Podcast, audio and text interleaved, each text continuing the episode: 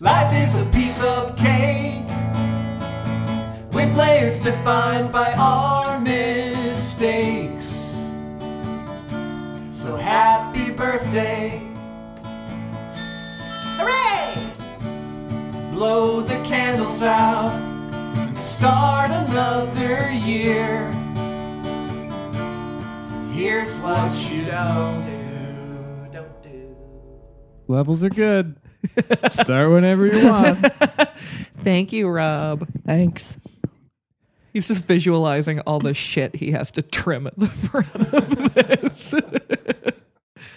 I mean, leave it in. Progress, not perfection. See? I'm just Progress, gonna not randomly perfection. uh, pepper uh, r- different little recovery taglines in here over the course of our Good. Do it, because I don't know any of them. ODAT, one day at a time. I like that. I like pref- I like shortening it as ODAT because it sounds um it sounds like ODOT, which is the Oregon Department of Transportation. Oh, sure, and that makes you feel really at ho- like One at department at a time. One, One department, department at a transportation. Yeah, yeah. Good. All for one and one for transportation. Everyone for transportation. Everyone Come for on, Let's get on transportation. board. It's very important.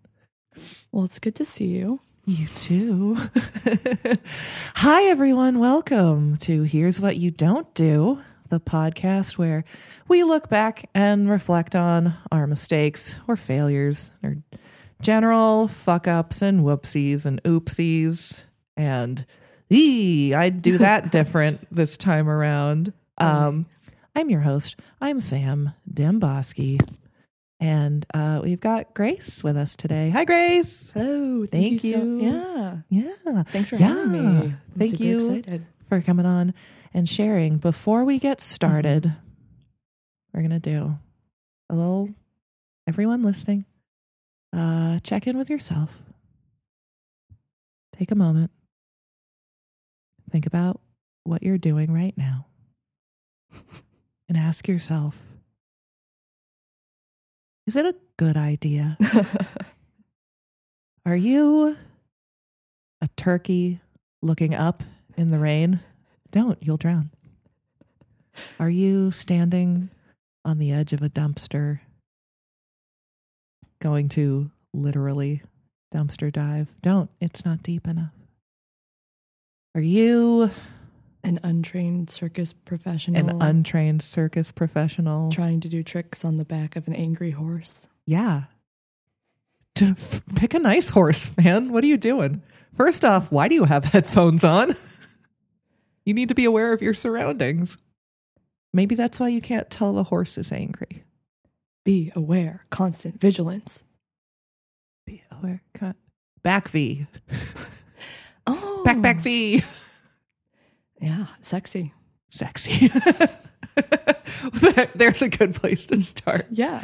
Uh, Grace is on today, uh, and she's going to talk about uh, addiction and rehab and yeah. what that is like. hmm Yeah. Should I just should Go, I yeah, you can go ahead. All just jump into your story whenever you want. Uh, yeah. So uh, I grew up in Santa Fe, New Mexico, and uh, uh, I was always uh, an angsty little kid in terms of uh, just generally having undiagnosed ADHD and just terrible depression and anxiety. Yeah. Um, and always really wanted to be uh, uh, on top of my shit and uh, was generally a rule follower. Um, but then I, I found out that weed made me not feel like so freaked out all the fucking time. Um, and then uh, eventually over time, oh, so many so many points in this story are like, boy, like, uh, like boys suck. I just don't. like, don't ever do anything for a boy. Like, that's not. For a boy, with a boy, around a boy, Yeah. with an earshot of a boy. Rob's making a frowny face. Everyone And- except you. Not all boys. I want everyone to know I was smiling. I can only see him out of my peripheral vision, so I can't confirm or deny. I, I trust him. in any case, I I somehow it was uh oh uh, there wasn't a lot going on, so there was a lot of car culture sort of in our friend group, just sitting around in cars and smoking pot. Yeah, Santa Fe's mostly old white people and service industry, so there you go. And uh, then eventually tried coke, and it wasn't like a revelatory thing. I was like woo, but uh, you know. I don't know. People will tell you it feels good. And then it doesn't after 15 minutes. And that's the whole thing. That's the whole trick. Um, That's how they. That's how they get that's you. how they get you. It's like with Apple products. they just replace them every six months. Yeah. Um, Uh, how old were you? oh, yeah, yeah, yeah. Cool.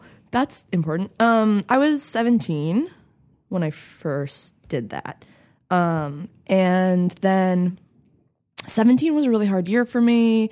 Um, I had some tragedy happen and was just generally getting more and more bummed out and feeling less and less capable in school, but was going to a really intense school and there's a lot of expectations and um, I was like good at school, but not like a good student. And so the disconnect was uncomfortable for me. And I always wanted to make my parents happy and stuff like that. And somehow I got it in my head that, uh, uh, like doing coke was helpful for schoolwork, but it's not. Um, because really, if you have ADD and then you do coke, it's not Just like, an upper. yeah, yeah, you're just like awake more. Um, but like that doesn't stop the terrors from flooding in. Yeah. And yeah, anyway, so but sort of started messing around with that. And the funny thing about all of this is that uh my family, like I didn't it, at no point could I afford cocaine. Like at no point was that like an easy option or something that would have been like supported by um like my parents weren't well off. So it was ultra stupid and and I think one of the things that I regret the most out of the whole actually the thing that I regret the most out of the entire thing um is having, you know, eventually stolen from my parents and that that's something that I'll always, you know, feel bad about. Um luckily I have awesome parents and they've been able to forgive me. So, I was doing that and messing around and shit was getting weird. Um so by this time it was first semester of my senior year of high school and um stuff wasn't great and I started living with my father because my mom was much more on top of her shit in terms of like knowing what was going on with me Yeah. and my my dad um has um dealt with mental illness for a really long time um and uh had a lot of quirks um kind of around and about the house including um sleeping at really random times of the day for random amounts of times um, and that was something that i had been used to since i was little of just like oh yeah you know five hour naps whatever um It's the only nap I know how to take. it's the only no- nap I mostly all the time accidentally take. yeah. You're That like, is- this is going to be a tight 20. And then four hours later, you're like, oh, there goes my life. Yeah. Oh man. Sad. it doesn't feel good. Um okay, but yeah. Uh so the whole thing was that obviously my mom was like no you can't go out at random hours. My mom always had the thing of um nothing good happens after midnight. You know, like you, you know, like Yeah. curfews at midnight. yeah. Not- why would you want to be out? Nothing good happens. Which I was like, yeah, but my friends. And it's like, yeah, but uh, when you're one, ooh, okay, ooh, okay. So when I was preparing for this, I was thinking about replacing people's names. So here's the first one um, Mark uh, was a guy that I uh, was, oh, I made up the name. But yeah, uh, he was a guy who I was friends with, but he was a trust fund kid who his parents had kind of um like didn't care They just left him to supervise. yeah so he yeah so he had like you know dropped out of high school and was an alcoholic and he was really great i love him as a friend and i still love him today but uh, he had a lot of stuff going on but also somewhat disposable income and uh, this other guy I don't care if to make up a fake name for him, so I'm just gonna say it. His last name was Babbitt, and we called him Babbitt. So it was one of those one of those people where it's like party kid, like the last name. yeah. Um, and he was so fucking crazy and creepy and weird, but also trust fund kid. And those guys ended up moving into this like little shit apartment together in this like little compound. And it was like uh, any disgusting apartment that you could imagine, like nightmare apartment. Um, so super gross. Um, and that's where I was hanging out like most nights. Um, and what that included was uh, doing a lot of blow and chain smoking indoors with like multiple people. yeah. Um, and anymore, like I can't be inside a place where people are smoking indoors for any amount of time because it's just like super gross. But um, Yeah. I don't know the last time I was inside a place where someone was smoking. the only time I ever do wish that I could smoke cigarettes indoors is like every once in a while if I happen to have sex. you just want that moment. The- Lighten up afterwards. There's something about it. I don't know. It's so cliche, but like there's the- something about the it. period on the end of the sentence. Sure. Oh, well, I just had a thought. I mean, no, never mind. Uh, No, what was it? well, that it you announced that it- you have it. Well, then it always. say- I know, I know, now I do that.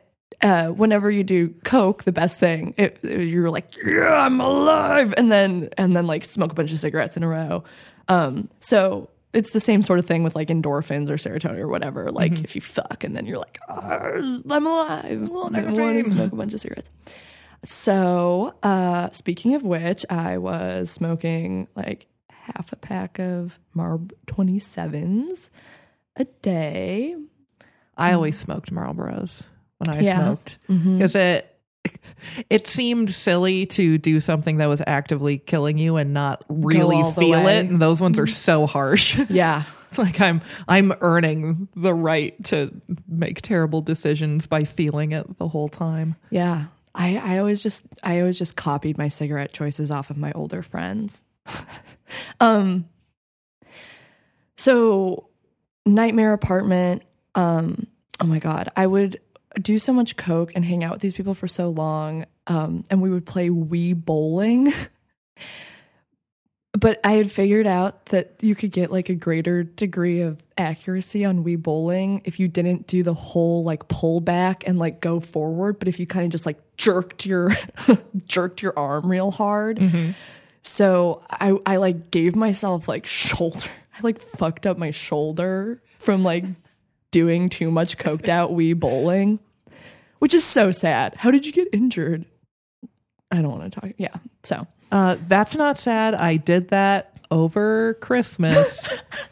Well, I was playing Wii tennis with my dad, and Yeah. it had been so many years, and I got so into it that I woke up the next day and I was like, Jesus, what happened to my arm? And it was like, You just like Wii tennis too much. but you beat him. That's what's important. Oh man. I'm really happy that you beat him. At least maybe it was worth it. Worth the injury. Yes. the ability to run around their house screaming afterward. I didn't do that. I was trying to be real nice about it. I didn't want to show off too much. That's really generous. You know, I just want to give back to them after everything they've done for me. No, I know. Yeah. That's uh that's how I feel. That's why sometimes I send my mom YouTube videos. Of people saying I love you. Yeah. I don't tell her that. Let someone else do it. Untrue. I love you, mom. Please don't listen to this. Um no, but uh, yeah. Okay. So was hanging out there with Mark and Babbitt, um, and like, hmm, it was kind of a a dark corner of the larger like friend network that I had going on, and those guys were both dropouts at that point. They weren't in school in any capacity Yeah. um, and like a little bit older than me. Um, and let's see. Oh yeah, I I would have um after I got clean, I, I would have nightmares about the bathroom in in this apartment because it was that horrifyingly disgusting. Oh. There wasn't a shower curtain and the floor wasn't completely even. So for a good portion of the time that I was hanging out there, there was actually just like a permanent puddle in the bathroom in one corner. I don't know. It was just really horrifying. Little lake with a goldfish and some mushrooms around it. Yeah, yeah. Uh uh it it sounds relaxing. I feel I feel like it would be a little more disturbing in person. to see a, Being like, what puddle that was like a underneath with lounge there? chairs and yeah, what's below the surface? Below my surface was a bunch of pain. Good segue. yeah, thanks. Thank you. I'll I'll try to come up with some more along the way. Um, so I wasn't doing well. However, um, I was still uh, in the fall play at my school. I was the co-president of student council um, for the upper school, um, and was in the process of applying to colleges um, and generally appearing to be doing just fine. Um, and then, and then my friends started getting worried about me. Um, certain of my good friends who weren't doing a bunch of coke. Um, uh, in part because I was I had gotten super duper skinny. Um, yeah, and it was the kind of thing where. Uh, like my one of my friends would say that she would like hug me and she was afraid that she was going to break me cuz cuz I was just a little stick and uh when my friend's mother saw the play that I was in in November um she asked my friend afterwards she said who's feeding her is someone feeding that girl um but uh I would but I was living with my dad who um slept at random times and uh, also at that point was uh, developing a little dementia. Once again, going to say it again, I don't feel proud about any of this, you know? Yeah. Um, not great stuff. Uh, but in retrospect, it was it was nice to have lived with him for a couple of years while he was um, in that place. But it was this big house that went all the way back and then like was built into a hillside essentially and like I had the whole top floor. Like it went back and back and back and got taller and taller and there were like two bedrooms at, on the top floor. I don't know how he was renting this place. Um but but I kind of got to take over them Yeah. and um and there was uh there was air conditioning units put into the windows of those two rooms but if you've ever seen one of those things there's like um kind of like accordion style plastic that pulls out from the main unit to attach to either side Yeah. of the Yeah, yeah, yeah. window um to like g- bridge the gap Yeah. and I would like undo that and like squinch over the accordion plastic bit. and there was just enough room that I could be up in my room like all evening doing lines, then like quote unquote doing homework, and then going and I could stick my arm and like my head out of that little hole and ch- and smoke cigarettes, chain smoke cigarettes out the window. But just your head and your arm. Yeah, just my head and my arm. And I had to be kneeling. Um So so yeah, it, I mean, it was it was I was like really fucking psycho. Um, people started getting worried about me when I've looked back on it and like asked them, sort of like, well, why? Um, they're they're like, yeah, you you were like really touchy. That's a pretty mild word, I guess, but Like on edge all the time. yeah, like would be like so tragically sad and then like so angry and like way angrier than they had ever seen me. People who had known me for years and years and Yeah. years. I'm like, sure, I have a lot of, as I like to call it, grage, but um, I think, I think it was definitely amplified. Um, yeah, so I wasn't doing well. My head hurt all the time, like my forehead, like I would press on my head and it hurt. Uh, my nose hurt, obviously.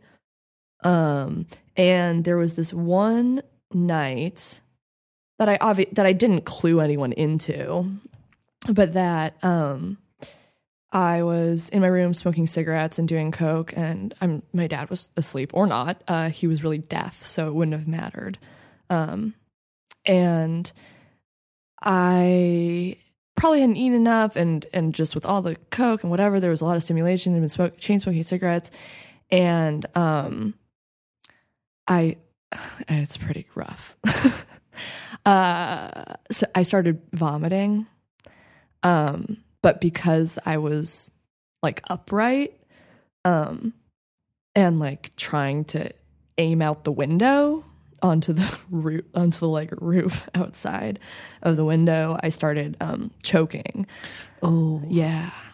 Yeah. Um and there was a good little second there where i was like oh no.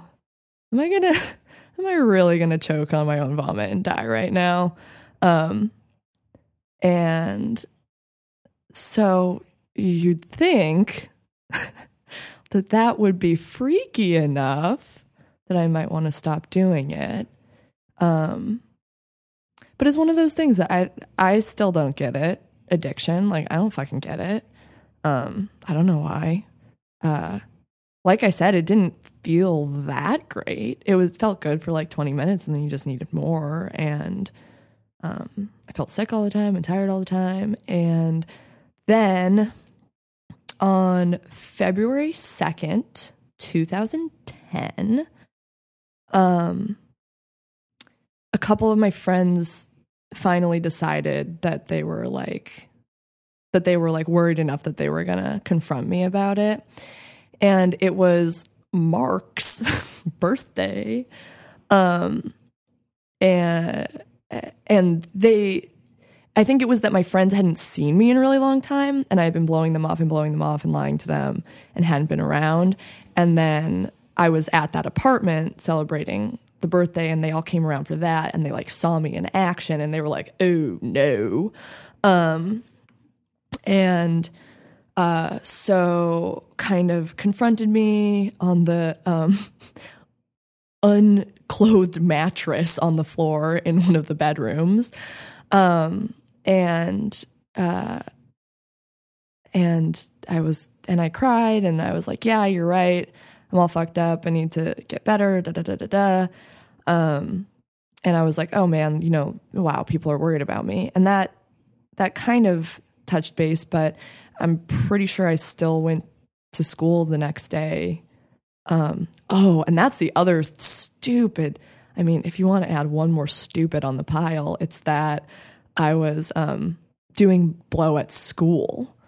Um, Oh. yeah, Where do you accomplish that? Bathroom? in the bathroom, but like, ah, I mean, God, how could they not have known? Okay, well, I mean, like, let's think about it like this. I would smoke pot on like every single break that I had at school and then come back after just boxing my car. And at the time I was like, "Oh, no one ever catches me." But it's like obviously those teachers knew that I was stoned. Like there's no way I didn't reek of marijuana, but Yeah. at the time I thought I was getting away with it. Similarly, like I wonder if they knew anything was up because one thing that uh, I could never lie. Once people knew that I was doing coke, I could never fucking lie about it when I was on it because I had the worst tweaker jaw ever. Um, which, if you don't know, is when you do uppers, your jaw gets all clenchy and you kind of Yeah. grind it around just when you're talking normal. That's kind of my default setting. Just grinding my jaw together. It's a natural tweaker jaw. I've I've had to do stuff um, for like the musical that uh, my friend and I write, and the last time we performed it, I uh, like we had to actually do singing stuff, and I couldn't get like adequate volume out because I never stretched my jaw that wide because it's just constantly clenched. Oh my God. And then, like, if I'm tired and I'm trying to focus on something, I'll end up grinding my teeth like to the melody of a song. Oh, sure. That's no good. Yeah, and I realize it. I'm like, it's a it's a miracle your teeth have lasted this long. Do you also grind your teeth while you're sleeping or just in your waking hours? I think it's just when I'm awake. Because Yeah, uh, otherwise it would probably hurt a lot more. Yeah, my mom and my sister both have like they have to have mouth guards because they do the at night uh, grinding. If I do, it's it hasn't done anything to them because no one has ever pointed out like, hey, you are whittling away your uh, choppers. Well, I guess in that respect, I'm glad that you're more anxious in your consciousness than your su- subconsciousness. That's right. Yeah, that might be that might be good. Um, yeah. So, oh, so I had really bad tweaker jaw. So, like, ostensibly, I would like be in my English class, which, like, oh, I could not tell you anything that I read or did that first semester of senior year or second semester. Um, that I would be in class and then go to the bathroom and be in there for way too long and then come back and be like, oh, now I'm ready to participate. Like, but would also probably be bullshitting. I don't know. I just I can't I can't see how they didn't know what was going on. Um but yeah, so that was really risky. Like doing that in the bathroom Yeah. at my prep school. Was it? I mean, how big a problem in general was it? Like at that school? Do you know? Not Okay. not a problem. Um, So it wasn't like they get so tired of pointing it out. They're just like, meh, we'll leave it. Yeah, no. Uh, uh, uh, there were uh, so I I was lucky enough to have my um, high school um, experience funded by a wealthy uh, family member, um, and I went to a really small school that our class by senior year only had fifty four kids in it. And um, if the if the hipsters in my class were doing coke, I didn't know about it. Um, it was all the people, most of the people that I was hanging out with at this point and doing drugs with did not go to my high school. Yeah. I um, I would go like downtown and hang out with the Plaza Rats, um, and hang out in Cathedral Park and buy mushrooms from homeless people. So, yeah, it was it was great. Um, so, anyways, they, those guys confronted me on like February second, and I was like, "Yeah, you you probably have a good point." Um, and then I don't know. I didn't stop that, and I don't know. Ooh, maybe like four or five days later. I got to school. I arrived a little late and I got to school and my friend was in the mute. Ooh, I forgot this detail, which I always love, which is that I usually did the musical in the spring, but was either too much of a shit show or for some reason had decided that I didn't want to do it. And maybe it was because, so the musical was Fame. Um, and if you're, if for for you those listening, you don't know. For anyone who's not familiar with the popular music, oh, fame. It's It's the one that has has the song that goes one singular sensation every little step. So um s- Wait, isn't that chorus line? maybe yes. You're talking about like the you. You're talking about the performing arts high school one. God, right? I mean they're all trash, but yeah. I'm sorry. Yes. Fame is about a performing arts high school in Manhattan, and all of the little chidlers do all sorts of prancy things. And then there's this one singer gal whose name I couldn't be bothered to remember, who uh, in the plot of the musical becomes addicted to cocaine. And then, like, a couple years later, they're like, oh, did you see her walking the streets? She's a cocaine addict. Um, anyway, I'm, I'm not actually, I didn't see the musical because I, well, I won't tell you why. I didn't see the musical that semester because I arrived at school that morning and fuck. Okay, you're gonna have to bleep that one. okay. Uh, okay. So my friend who was really worried about me, um, had good intentions, but had thought that our performing arts director, who used to be a licensed therapist or counselor, would have some sort of obligation to not disclose what she told him when she came to him after rehearsal the night before. Yeah, no. That That's- and that's, uh, his divulged- position is a little more casual at that yeah, point. divulged to him um that that I that she was really fucking freaked out and worried. And like obviously at the time I was pissed off. Looking back, like thank God she did. Yeah. Um and like I'll always be grateful for that. Um because because my director like knew me super well too. He had directed me in a bunch of stuff. He had been my high school performing arts teacher the whole time. He really cared about me as well.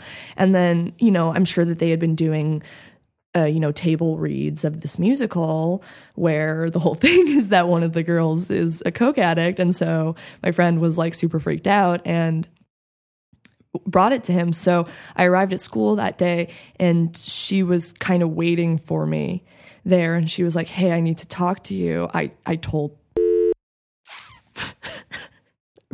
Bratches. That's right, like the candy. Or the pants that he wears. Bratches. Bratches britches. Put them on your legs. Don't do coke. I can't wait for that ad campaign for Bratches Britches. Bratches Britches, the anti-coke pants. Put them on your legs. Okay, so my friend was like, I, I talked to Bratches. uh, okay, I'll get over it. And uh, told him that was super worried about you, and I fucking lost it. And I was so mad. And we were like in the upstairs of the gymnasium building, and I was like screaming at her and crying and having this huge breakdown, which is just kind of my um base emotional level at that point. I think was just uh yeah what did i say i was testy or something but uh uh so i was like fuck i was like this is it like the gig is up and uh i kind of went about my day waiting and then at lunch he uh came and took us and then they called my parents and I was in the thing and essentially they were like, "Well, you're one of our best students. You're the president of student council.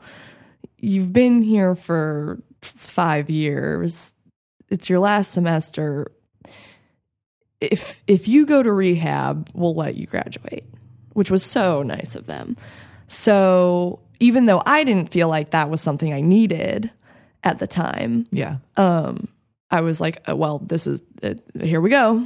And I mean, obviously, like I've always wanted to please my parents, and they were so disappointed and so surprised, which is just like they did not see any of the red flags. They had no fucking idea, like just no idea. I don't even think they knew that I was smoking pot. Like they really had no idea. And the lies that I would come up with were just so fucking insane. And I had been stealing from them, um, but they didn't know.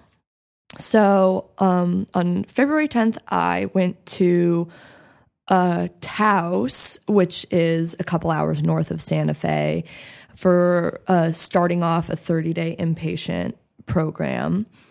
And uh, I was 18. I was the youngest one there.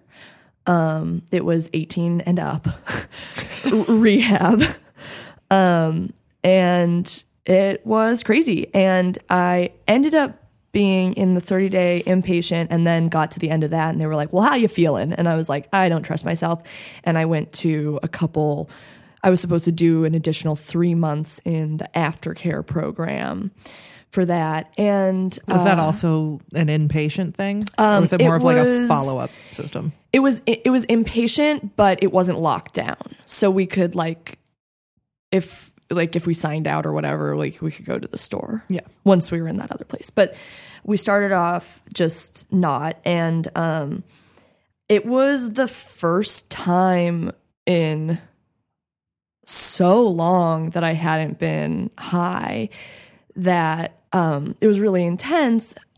Honestly, mostly because of dreaming. Because when I'm smoking a lot of pot or when I was doing coke, I if I was having dreams, I didn't remember them, and that's honestly still a thing.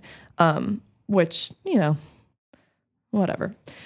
Uh, but uh, so I would have super fucking crazy dreams, and uh, when you go into rehab, these were the rules. Uh, uh, n- no, uh, no caffeine, no sugar, no music, no television, no literature that wasn't program literature. It was a 12 step, 12 step rehab. Uh, and yeah, that was mostly it. But oh, only cigarettes. Yeah, cigarettes were like the only thing that you could have. So when you've when you're used to just fucking blotting out all the time, and then all of a sudden you just have to fucking sit with all that, um, it was it was a lot, and uh, and in addition to having a lot of dreams, I was also like horny for the first time in my life ever. because I think uh, all of those drugs were probably stopping up those hormonal impulses. Oh, yeah, I'm sure it had everything out of whack. Yeah. So where uh sorry, my headphones keep sliding off my hair. Um no, you're fine. where my where you know, I had always been like, uh, yeah, like I'm I'm not into sex. Uh, then all of a sudden I was kind of like, mm, maybe. Um, okay, here's some funny things about rehab. Uh, they didn't want us to have sugar, so they would give us. Uh, they had like a juice machine that was just sugar free juice, and they would give us sugar free desserts. Isn't sugar free juice actually impossible? like fruit has sugar in it on its own. How do you get sugar free juice? Well, it was kind. It was more. It was like Hi-C or Kool Aid type of Oh, stuff, but with uh, sugar alcohol instead of.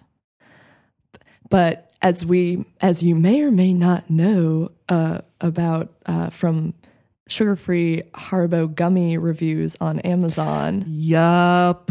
Yup, yup, yup. Um which I don't know if it was that extreme always with these with these people and I really don't like the taste of sugar-free things personally so I would generally steer clear of it but sugar-free things uh, uh, speed up your metabolism in a way of making ya poo and it so everyone was just so farty. Everyone everyone it was like that is one of those things you don't hear about. we weren't allowed to get high and we just had to smell everybody's farts completely sober and we couldn't even turn up the music to cover up the sound of the farts. Um and yeah there was there was a woman whose name I'll say was Karen and I would call her Flarin because she would just flare up with farts all the time oh boy. Um, as being an 18 year old in rehab, um, the only like out and about things we would do was go into town to go to meetings. And there were like other humans that weren't in our rehab at the meetings. So me and um, my another girl who was 19 from Arkansas and had been shooting up meth for three years, um, we would get like super dolled up to go to the Narcotics Anonymous meetings. Um, all, and then also because we were allowed to have real and not decaf coffee at the meetings, we would drink a lot of coffee. And then there were cigarettes. I, it was like literally, how much can you shit camp? Like, I don't get it.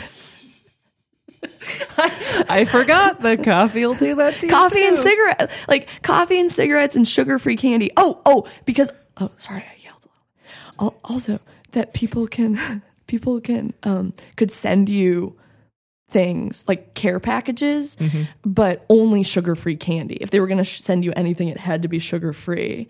So everyone was just popping sugar free candy and just shitting and farting. And um, oh, and they uh, this was kind of a holistic place a little bit, like a little bit. Like we would have. Oh, the great thing about rehab, this place. We would there was a massage. You could get a massage once a week, and they would also have us do yoga once a week. And so in yoga, everyone, you know, normal normal fartiness in yoga is already pretty high, but everyone was just really letting loose in there. A lot of gas. All right, pin in that. And uh let's see. Okay, and then yeah, so I was super fucking bored. Um oh my god, wait, I totally forgot about something, which was that I had a tryst um with one of the Shadow Mountain boys. Um, what is a Shadow Mountain boy? So I was in the rehab Vista House, but then there was this rehab called Shadow Mountain that was up in the canyon, and it was more of like a wilderness rehab. So for like bad, Whoa. like bad teens. Send you out into the woods till you learn a thing or two. Yeah, and so it was mostly boys that um that would like bad boys that would go to Shadow Mountain Ranch to to to like do hard labor, but then they would come into town to come to the NA meetings. And so because I was all randy all of a sudden, I I like developed a crush on this guy and um, it was weird because it, it turned into like a note passing thing where then eventually one time in the middle of a meeting i we had agreed to one would go to the bathroom and then the other one would go and we like made out in front of the vending machines at this you know community center where they were holding the meeting. I was a bad girl in rehab I like that after after hearing the entirety of the story before you got to rehab, suddenly like making out in front of a vending machine i was is making out like, in is like your bad girl. vending story. machine. Um, well, I'd always been the prude one in my friend group. Um, so it was kind of striking out. And then, okay, so we did that and then that. And I would also get so bored in rehab that um, I would start coming up with like roasts of the people that were in the rehab. And Is that where the nickname Flaren came from? Was that from a roast? now that was just from riffing.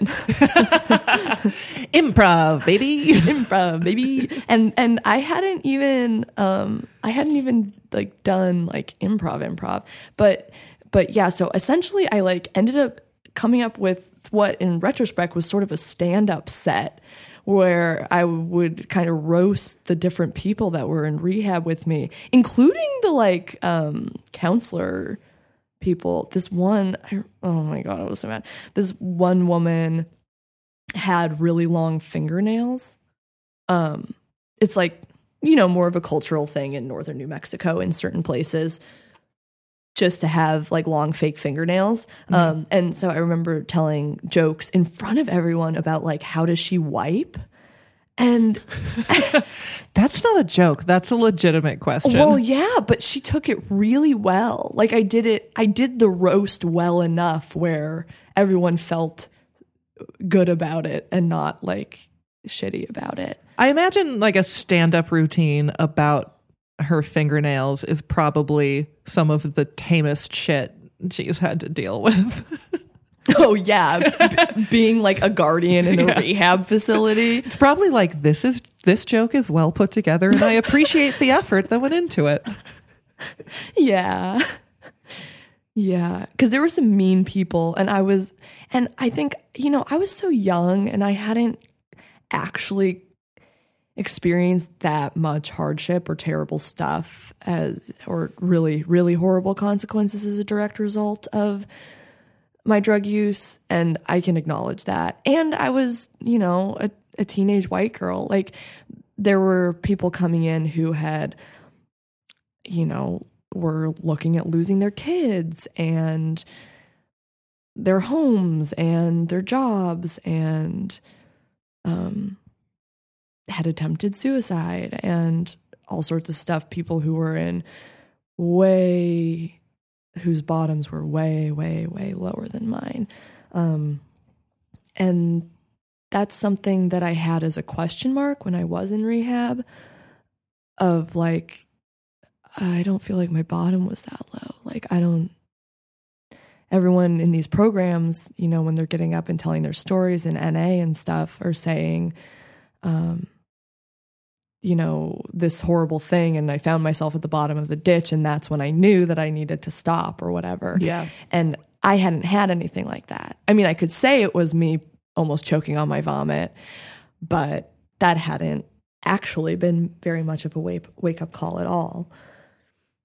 I had that same experience with uh stopping drinking Mm-hmm. because I I feel at first I felt weird, like that same kind of feeling, especially talking to other recovering alcoholics. Like Yeah. I never got to that same point Sure. where it was like everything was going to fall apart. Mm-hmm. And it does feel weird at first. Like, do do I get to take any credit for making this choice when it seems like it was easier than it was for other people? Mm-hmm.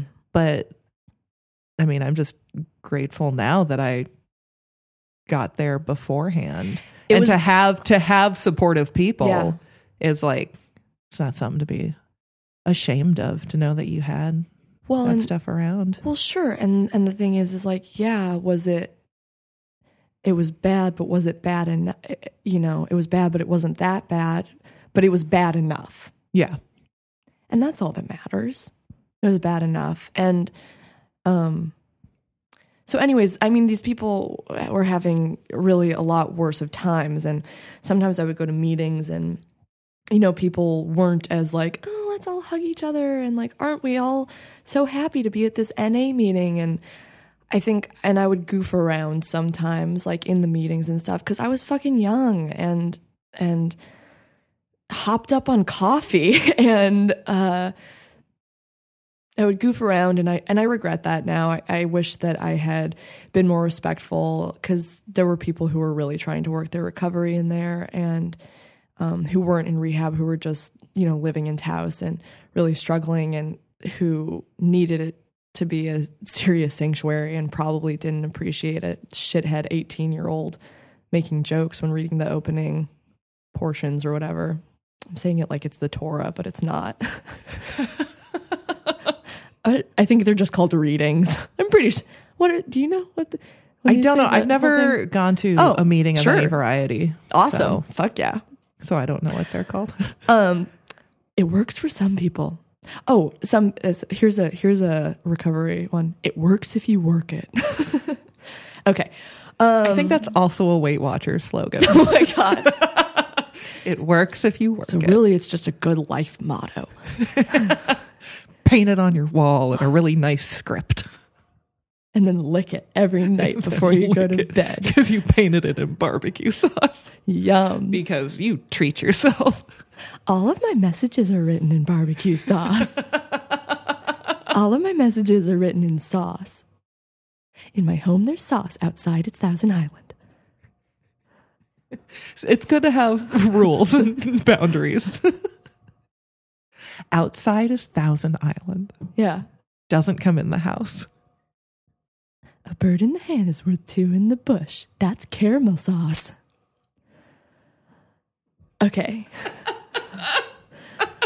So, um, yeah, birds and bushes. I was there. I went to the like non lockdown rehab, and there was a guy in rehab, and I'm making up the name on the fly, and his name was Kevin. And Kevin was a heroin addict. And he was 20, so he was a couple years older than me. And it was before I knew what negging was, which, hmm. in case you don't know what negging is, it's when a guy or anyone really Yeah. will kind of shit on you to make it, to make you want to impress them and want their validation. Yeah. It's a lot of sort of backhanded compliments. It's like they're Yeah. giving you a compliment that highlights something that they want you to feel bad about, Sure. but then buoyed by the fact that they just complimented you. Yeah. So for so for this guy, it was my age. So he would say like I would say something and be like, "Oh, okay, cute," which is like New Mexican speak for like how cute. and so they say like, "Oh, okay, cute," or like call me a fucking baby or like a kid and stuff like that. But I was so horny and was just like, I want you, hot boy. And um, he, you know, was dark and mysterious and had a couple tattoos. And uh, so eventually, oh, but like we had therapy all, oh man, we had therapy all the time. Um, and both group therapy and one on one therapy. And there was this amazing woman, and I'm going to say her name, this amazing woman named Tantaleo. And she was, um, uh, you know, New Mexican through and through. I think, I think part Hispanic, part um, Native, and just really wonderful. And uh, she did a lot of work with stones and meditation, and she would um, burn. Uh, why am I having tr- trouble? Like scrub bundles. Sage? Yeah. she would burn sage um, and and everything, and she was wonderful, and I trusted her so much, and so part of the whole thing was like you know being honest with yourself. So all of the stuff is like it's not going to work if you're not honest with yourself. So at one point, I was like, I have a crush on Kevin. And she was like, "Oh no!" She was like, "She was like, No, no, no, it is." She was like, "This is such a small blip. Like, this is so not worth it. Like, do not fuck up what you are doing right now because you have a crush on this shithead addict boy." Um, mean, of course she didn't say that because like she was also his counselor, and so that wouldn't like that was not a, that wouldn't have been appropriate. But she was essentially like, there will be plenty of stupid men for you to waste your time on when you're not actually trying to like heal and like come around to a better understanding of yourself. I think that's another one we need to write down. There will be plenty of stupid, men for you to, to- waste, for you your, to waste time your time on. Um, don't do things for boys, but if you have the impulse to, don't because there will be plenty in the future that you can if you want to. There Okay. will always be more mistakes. There will always make. be more stupid boys. Oh, yeah, what? Yeah, mistakes to make. That's what I meant. I like stupid boys too. Yeah. And uh, so, um, of course, being a very receptive and reasonable and fully developed in my mind 18 year old Nat, I was like, ah, fuck you, what do you know? Um, and began sneaking around and uh, making out with Kevin. Like in the laundry room in the middle of the night. Well, because there was always someone on premise, like on the premises. So you had to really be sneaky about it. But we'd sneak around and um, concurrently the the roommate from Arkansas, who by this time we were actually sharing a room, had a crush on another guy who was young. So she was 19. This guy was like 22 or 23. And so she started fucking him. I had never had sex before. So, anyways, uh, uh, uh, Kevin and I would be making out and and doing stuff. And after a couple of months, uh, so I'd been there probably like three and a half months, and I was supposed to still be there another month, but it, it started being like a thing of like, mm, like there are problems in this program. Like I'm over this guy, I'm over this director in the program, I'm over this, blah blah blah blah blah. Fuck that. Um, that we were like, I was like, I want to leave. Like I'm gonna leave rehab with Kevin. um, like we're gonna leave together and be boyfriend and girlfriend so fucking stupid. Like I just can't.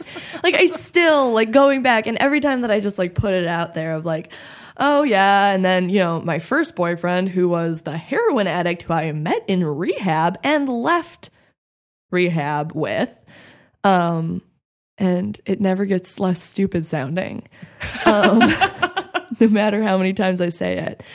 Um so I did. So I left rehab and that that kind of hadn't been the plan. So i wasn't so so i i wasn't going to make it down back down to santa fe for prom or graduation or any of that stuff.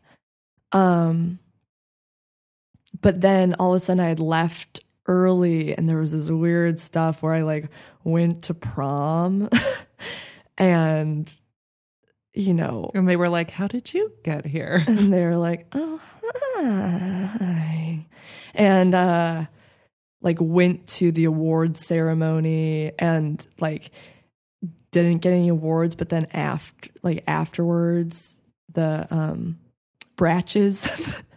Remember the performing arts director? Yes. Oh, I remember Bratches Britches. He, like took me aside and, and was like, "Hey, like I, I thought it would be awkward to, you know, call you up, but here you actually won the performing arts award for the seniors. Here you go." but he had like had a decoy guy that he brought up um, and gave the award to, but then he was like, "You actually also got the award." Um, anyway, so did that, and then they let me walk in graduation, which was so nice of them yeah. to let me walk in graduation. And it was really triumphant. And, um, you know, I hadn't done drugs. And then uh, about a week after graduation, I smoked pot again. And then about a week after that, I did coke again. So I relapsed super fast and I was freaking out about it. And Kevin, the the boyf, was um, then living up in Taos where we had been in in the program and um, renting a small place. And so I was, and it was supposed to be um, a big NA convention type thing in June, fun in the sun, and we were all going to do. And I had really, you know, I had created a community up there Yeah. um, I'm good at making friends. I'm good at, at, at, at creating connections. And, and I had people who I really loved up there in the program in the NA. And I, and sometimes I still think about them and miss them and wish I had been in contact. And, uh, and I was like, fuck, you know, I'm out of control. I've, I've relapsed. I'm, gonna go up and spend the weekend with my sober boyfriend and go to this Narcotics Anonymous conference and and get right with myself and my higher power and all of you fine people of Taos. And then I went up there and the and the first day I was up there in the afternoon, my boyfriend was like, "I'm going to go fishing." And I was like, "What?" And he was like, "Yeah, you stay here and watch True Blood in the dark." all afternoon. I'm going to go fishing. And I was like, okay, all right, I guess. He wasn't going fishing, was he? No. Okay. That's And- what I thought. But, um, but yeah. Oh, and so at this point, I had become sexually active with this guy. And we were kind of trying to do stuff later that evening. And he was like, he was just like basically falling asleep. And then the next day, we had been hanging out all day and blah, blah, blah, blah. And I was like, hey, I have something, I have something to tell you that I'm really freaked out. I relapsed on Coke. And he was like, well, I have something to tell you. I relapsed on Oxys and I have two 90s in my pocket right now. I was like, oh. So rather than be like, run for the hills, Grace, like that's no good. You were trying to get right with yourself and your higher power and and these fine people. Uh, instead, I smoked OxyContin off of some tinfoil with Kevin. You can do that? That's yeah, because they made oxys so that you can't crush. Don't do drugs, everyone. Don't do opiates. They are literally the devil. It's the worst thing in the world. I mean, if you absolutely have to for pain, I guess, but like be so careful and like please don't do opiates. It just it never ends well. Ever, ever, ever. Um, that they made uh, oxys so they changed it at a certain point in the 2000s so that you couldn't crush them up and snort them they made it like impossible to crush them up and snort them. So what people figured out you could do is, is put them on foil and then hold a, a a lighter like under the foil and then like have a straw and like follow the line of like residue as the pill like goes down the thing and then like smoke it. Oh. But I had never I had never really abused opiates besides Yeah. um, you know, the hydrocodone I had gotten for having bad cramps or whatever. Um, and so I smoked that and it was not good. And I got sick and I was totally fucked up. I could barely walk. I was puking and I was like and and then the next morning was supposed to be the fun in the sun thing and I was supposed to have 4 months clean and I went to this and, and I and I woke up and I said, you know, Kevin, like let's go to this thing and he couldn't even get out of bed because he was so out of it and so hungover. And so I went to the thing and then I was like I was like "E- well, I'm never going to see this guy again, pretty much. I mean, I was like that's that's that. Like clearly Yeah. this is not a love match. Um so kind of ditched that, then had a pretty wild um but I didn't stop doing it and um what I'll tell you about that summer is that I was supposed to finish up a couple of classes at the community college so that I could go to Hampshire College that fall. Because I had gotten in and I was all slated to go to this art school in Massachusetts that fall after I had finished up my classes at the community college. But pretty soon I found myself doing lines in the parking lot at the community college before I went into classes. Then I stopped doing classes. Then I don't really know what happened. I, I honestly cannot remember. I can't remember that summer. Like I I couldn't tell you anything. Um but that I was back hanging out at that creepy apartment that I was hanging out Yeah. At. And in that same little complex, it was like a whole bunch of little apartments. And in that same complex, there was apartment where these two guys lived who were very nice and chill seeming at the time, but in retrospect were like 30 and 32 year old dudes hanging out with teenagers. Hmm. You know? And at the time it was like, ooh, like this guy is a DJ. And and It's always the fucking DJ. it's always the fucking DJ. It is, it is. It's always the fucking DJ. yeah. Oh my God. And so it was this guy, and I'm just gonna call him um no, I don't care. I'm gonna call him Sato. That was it was his last name, but that was his name. DJ Sato. And I remember and this is what um that sort of the soundtrack to that nightmarish summer ended up being um I can't remember the, the name of the album, but it was t- the Timbaland album that came out that year. and there were two songs. It was Timbaland featuring JoJo. And he, for some reason, Sato felt like this was like peak music. Like the, See, that's why he's an amateur DJ. that, no, I think people would pay him. Yeah, I think that I think that I mean not like I'm trying to defend him right now.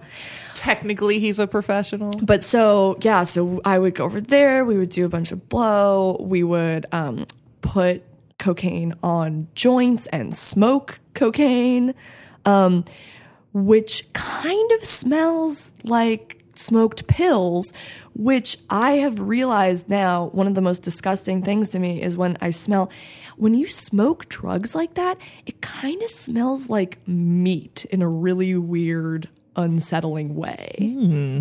Like or like an open wound or something. It smells so bad and weird, kind of like jerky. It smells like something it shouldn't smell like. It doesn't smell like chemicals. It smells kind of like like meat, like a Like meat raw room. meat? like like maybe like maybe you've like got food a couple days ago and it was chicken and then you like m- but like it's like a few days old now and then you microwave it and like it's still chicken and I'm sure it's fine but it like doesn't smell fresh. Yeah. Like stale meat. Yeah, kind of like stale meat. Stale, stale meat and a cashmere sweater that's been in storage for a really long. Like stale meat and mothballs. Oh, oh, that's a terrible combination. Yeah. And I mean, you know, I was about to say write in and tell us what no.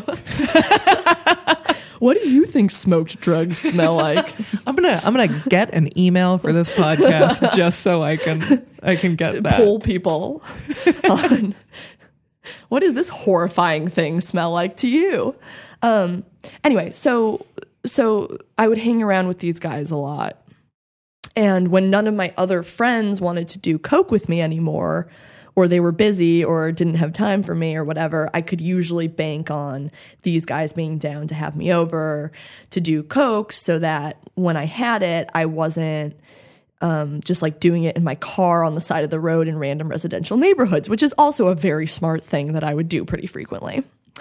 Um, uh, oh, oh, so I forget about things like my fucking oh, and I would buy, ooh, I would buy coke from this guy. It's just so not funny.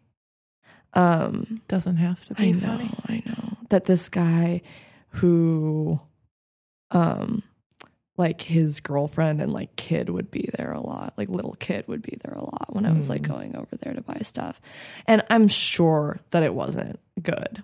Like I'm sure that the coke, like the quote unquote cocaine that I was doing was like a lot more methy and like who knows borax in there than like Yeah. I would have liked to have thought. Um, and da-da-da-da-da.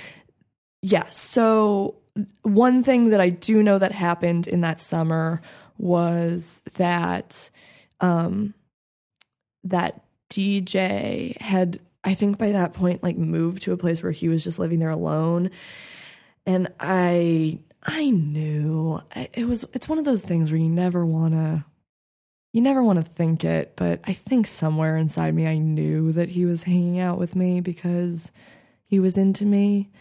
Um, and there was just this one night that I went over there and, you know, he would have me over and like give me bumps all night and, and everything. And it was one of those things of like, you know, when a guy buys you a really nice dinner and then you feel like obligated to put out. Yeah. and I didn't have sex with him and I'm I'm glad I didn't. Um but I I did on this certain occasion make out with him and then um ended up sleeping over at his apartment. Um and it was the worst it was the worst feeling. It was the worst thing in the whole world. And i think that was one that was one point where i was like no like this is really not cool. Yeah. like this doesn't look good. Um and i'm so fucking lucky that that guy didn't assault me, you know? Like I consistently put myself in the situation of being alone where no one knew where I was because of course I was lying to everyone. Yeah. No one knew where I was. I was with this 30 something year old dude. You know, anything could have happened and I'm really fucking grateful um because sometimes I sometimes I forget about it too. I think I think for a while I complete I like I blocked that out. Um I'm really grateful that nothing worse happened. Um, and so then at the end of the summer, um, so at the end of the summer, it was like most of the people that I had been in school with were going to college Yeah. and they all that they had experienced of me all summer all my friends was me being a total nightmare lord like just totally being a huge asshole lying to their faces because of course I would still lie when I was coked out, and meanwhile my jaw was like, I don't know why I'm not high. Um, like my jaw was just going out of control and stuff, and so they they all knew what was going on, and uh, my best friend that I've had since I was three years old. My best, best friend. We went to elementary school together, we went to high school together. I've always been able to trust her with every single thing in the whole wide world. Could never imagine not being friends with her. She had me meet her um, at a park with with our other uh, really good friend, almost like as a witness, and had me meet her at a park and was like, "Hey, like I can't." Like I'm going to college and it's too painful to always be worrying about you. So like we can't be friends like we can't like we can't be friends right now or you know until you can figure out your shit. Like i'll i'm not going to talk to you. Like don't hit me up. Um and oh, fuck. I mean that that was worse than anything i ever could you know. That was the worst thing. I value my friendships a lot. I'm a really loyal person and to think that I had hurt her so badly that she wanted nothing to do with me was the absolute worst thing. And I was, I was screaming. I remember, like, or I, I, I don't necessarily. All I know, they said that they could hear me just in my car screaming because it was like the worst grief. It was like someone dying almost to me to to feel that feeling of like this friendship that I've had for 15 years and all of a sudden she doesn't want to hit me up. So so she left. So she went to school, and I was like, "Fuck." And then my friend, um, yeah, there, yeah, you got it. Don't bleep it. Uh, that uh, uh, she was moving to Portland, um, but she had always been kind of like mama. Like she was like my big sister. She was four years older than me and had had kind of taken care of me and, and she was the one that had confronted me originally on, on the gross mattress before I went to rehab. Yeah. And we met at a park and I was like, I'm so sad that you're leaving. Like, I'm going to miss you so much when you go away. Oh, at this point, it had been determined that I was not going to be making it to Hampshire College that fall. Um, and, and she was like, Hey, look, you know, I, I'm not going to miss you because I haven't seen you and I don't know who you are. Like, I don't feel like you've been your honest self with me at all any of the times that we've hung out and as long as I can remember. And I can't trust you. So, how could I even believe that you're going to miss me? Like, um, essentially, kind of was like, I'm not that sad to be saying goodbye to you right now. And between those two encounters, I was like, wow, you've really fucked up and your friends are now abandoning you. And that was the thing that I needed. Um, and I think it was like a couple days after that. Um, August 19th, 2010, um, was the first day that I didn't do Coke, and I haven't done cocaine since that time. Um, I have done other drugs since that time um, but really held off on narcotics for a good year or so after that. Um, and since then have only ever done anything sparingly and really will never be okay with putting anything up my nose or being around people putting things up their nose. Um, I don't think ever again, and I think that's probably a good thing. I think that's so a, too. Like that's Yeah. a fine thing. um, so it's funny. One of my really good friends now, um, her birthday is on August nineteenth. So whenever it comes around, it's her birthday. So I'm I'm never really wanting to be like. I like this is this is a huge thing that I need to celebrate right now because it's like happy birthday. I haven't done coke in seven years. You know what I mean? Like I, I can keep it to myself a little bit, or like bring it up a couple days later or something like that. But I think it. No, I think it's worth it. Do it at the time. happy birthday! Aren't you glad I don't do coke? Um, That's going to this be a my beautiful present to you. card. this is my present to you every year. Um, but yeah, so I haven't done coke in a really long time, and I'm really I'm really glad that I didn't. And um, yeah, yeah, it clap into the microphones. I said we'd clap into the microphone. yeah. Awesome. Um, and that really just was a matter of, I mean, it was extremely difficult, obviously, um, and I had a lot of help from uh, NA, Narcotics Anonymous, um, at the time, and that was something that really worked for me at the time, um, and uh, had a really good therapist, uh, not psychiatrist, a licensed mental health counselor, um, which uh, is what works best for me. Talk therapy, um, and yeah, I was I was uh, and and you know obviously when you're trying to get rid of one thing there's going to be some other stuff that you lean on for a while. Um, i mean not obviously. Some people just cut everything out and that's really admirable. For me personally um, there's always going to be one vice or another. Um, but uh, nothing that is immediately making me act shitty towards the people that i love. And i think that that's the main point is just that i was tired of hurting people Yeah. Yeah. Did you do, was it another inpatient thing? Or did you just, you were just like, No, I'm that was me. cold turkey meetings? yeah that was me Nice.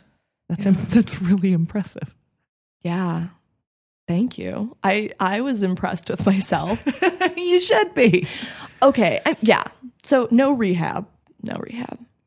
Uh cuz cuz also it was like oh man and like I'll be apologizing for it for the rest of my life but like at no point along the way was my family in a position to be supporting my drug habit or paying for my treatment to get out of it. And just what I don't I don't think it was a waste of money. Me going to rehab was one of the most exploring uh, exploring experiences. I'm let's get serious. Rehab was rehab was one of the most important experiences I've ever had. Please welcome Alan Rickman to the show. Rehab. No, I can't. now I'm in my head. Okay, rehab was one of the most explore. Do you mean important experiences? it was super important, and I um, got the opportunity as an 18 year old to spend three months completely dedicating all of my time to reflecting on my status as a human, my shortcomings, my strengths, and how to work and like develop tools to be a better, well adjusted human being. And I'm not saying that it worked, and I'm not saying that I'm a good adult, but I am saying that like there was a measure of maturity and realness that I learned, and especially in encountering, you know, all of the all of the wonderful people who the addicts who were just trying so hard who I who I met in the program like being peers with people twice my age, three times my age um who have had a lot crazier experiences than I have had, it really fucking puts things in perspective. And so I, I'd like to think that I'm a little more well adjusted today because I was afforded that experience. And and and I wouldn't and I wouldn't have yeah. Yeah, it was good. I mean it wasn't like good, but it was good. Yeah. Like the the subtle difference in tone. It wasn't good, but it was good. Yeah.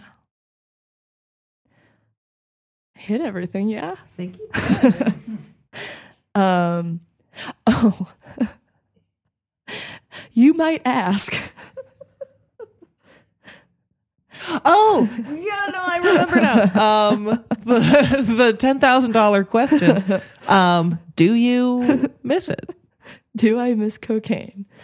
Um, no, but there's this weird, really weird phenomenon that I experienced when I was doing a lot of coke. Was that water had a really specific smell when I was doing cocaine. Hmm.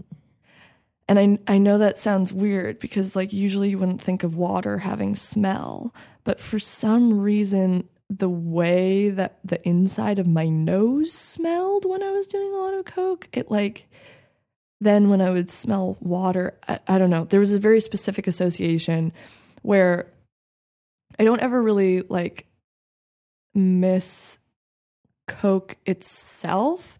Um but I do every once in a while get a smell in my nose that reminds me so strongly of the smell in my nose that I had when I was doing a lot of blow that it's that it's just a nostalgia thing. It's not like a positive or negative thing. It's like just like a nostalgia connection in my head where I'm like, "Oh yeah, those times." And I'm like, "Wait a second. Nuh-uh." Um, and it had to be that way for a really long time though before that where I, I mean, for the first year, it was a lot harder, or first mo- months at least, and it and it was like, oh, well, maybe if I just do a little, da, da, da. and then it would, and then you just all you have to do in those situations, I think, is think it through. Like you can think of that first moment when you're like doing it, and like that's what you want, sure, but then think it through. What's Yeah. the next step, and the next step, and the next step? Where is that going to take you? How are you going to feel the next morning? When you wake up and realize that you had all this t- time and you fucked it up. Um, and generally, my answer to myself is not great. Um, and obviously, bringing it back around, progress, not perfection. Like, we're all just trying our hardest and like, we're, we're never going to be perfect. And like, measuring yourself against other people is so fucking stupid.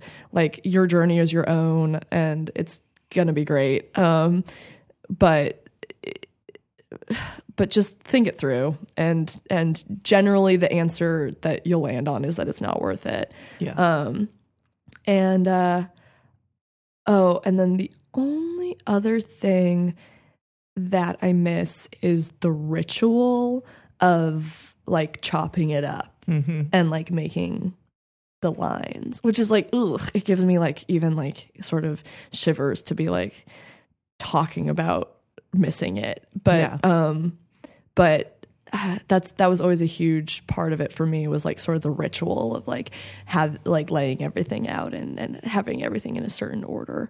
Um but there's so many other ways.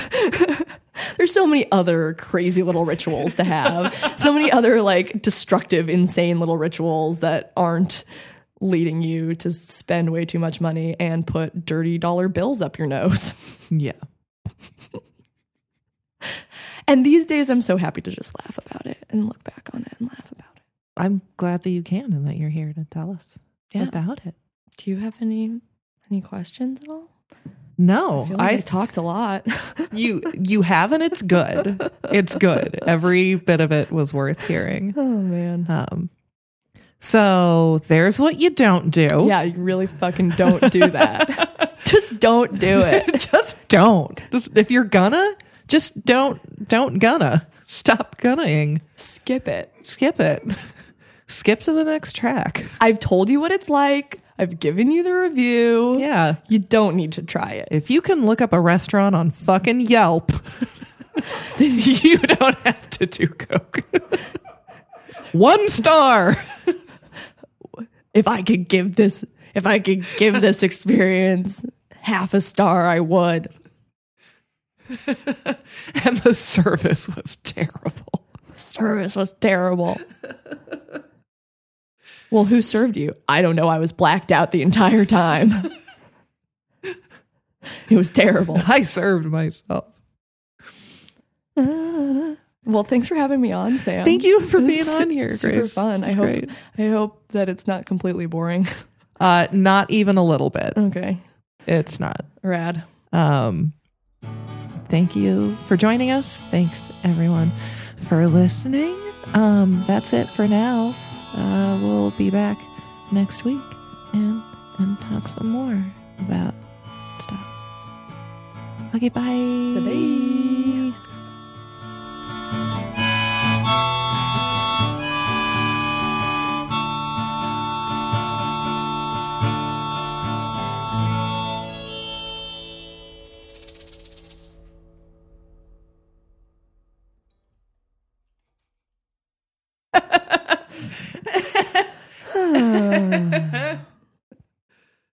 Checking levels. Cool, cool, cool, They cool, look cool. good. I have a question. Yes. Uh, would this be distracting if this was running? Or do you prefer? I would I would probably look over Okay. at it because I would be curious. I'll just do this, the thing I was doing before then. yeah, I like just having a sort of general idea Okay. of how long we're going. So I just like I basically just open a Google Doc, and when it hits 30 minutes, I just write 30 minutes in it, and it'll be on the screen, eh, Great. so you'll know. And then like every 10, right? I just yeah, and then every You're- 10, I just add. Yeah, it. you can see you can real see what the last one was. We got 80. yeah, and he he sings it. He sings every 10 minutes in Yeah. the microphone. Really? 80 minutes. oh, Just do it like meatloaf. Oh hey, Rob. 80 Hey. minutes. 80 minutes.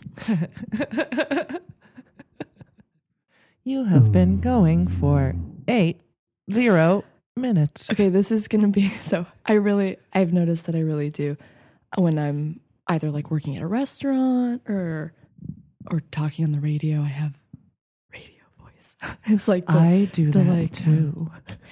Thank you for calling. This is Grace. How can I help you? See, when I actually have to interact with people, it goes hi. And I'm like, hi, how can I help you? but for this, I'm like, hello. Oh, I'm like that midnight sultry favorite. I see we radio have a microphone host. here now. I had no idea. For all of you up driving down the highway, Keep it locked. keep it locked and loaded. Let's listen to a little Dean Martin. Are we is leveling? I don't know any Dean Martin songs. We're just we're just sticking around. We're this good. is the this is the beginning. Oh, this of is the everyone. podcast. Good. Yeah. Good. Mean, Yeah. We'll probably cut some of it afterward. No, yeah, what that's great. I'm Cut no good all. at starting stuff. I'm no Chris Allen.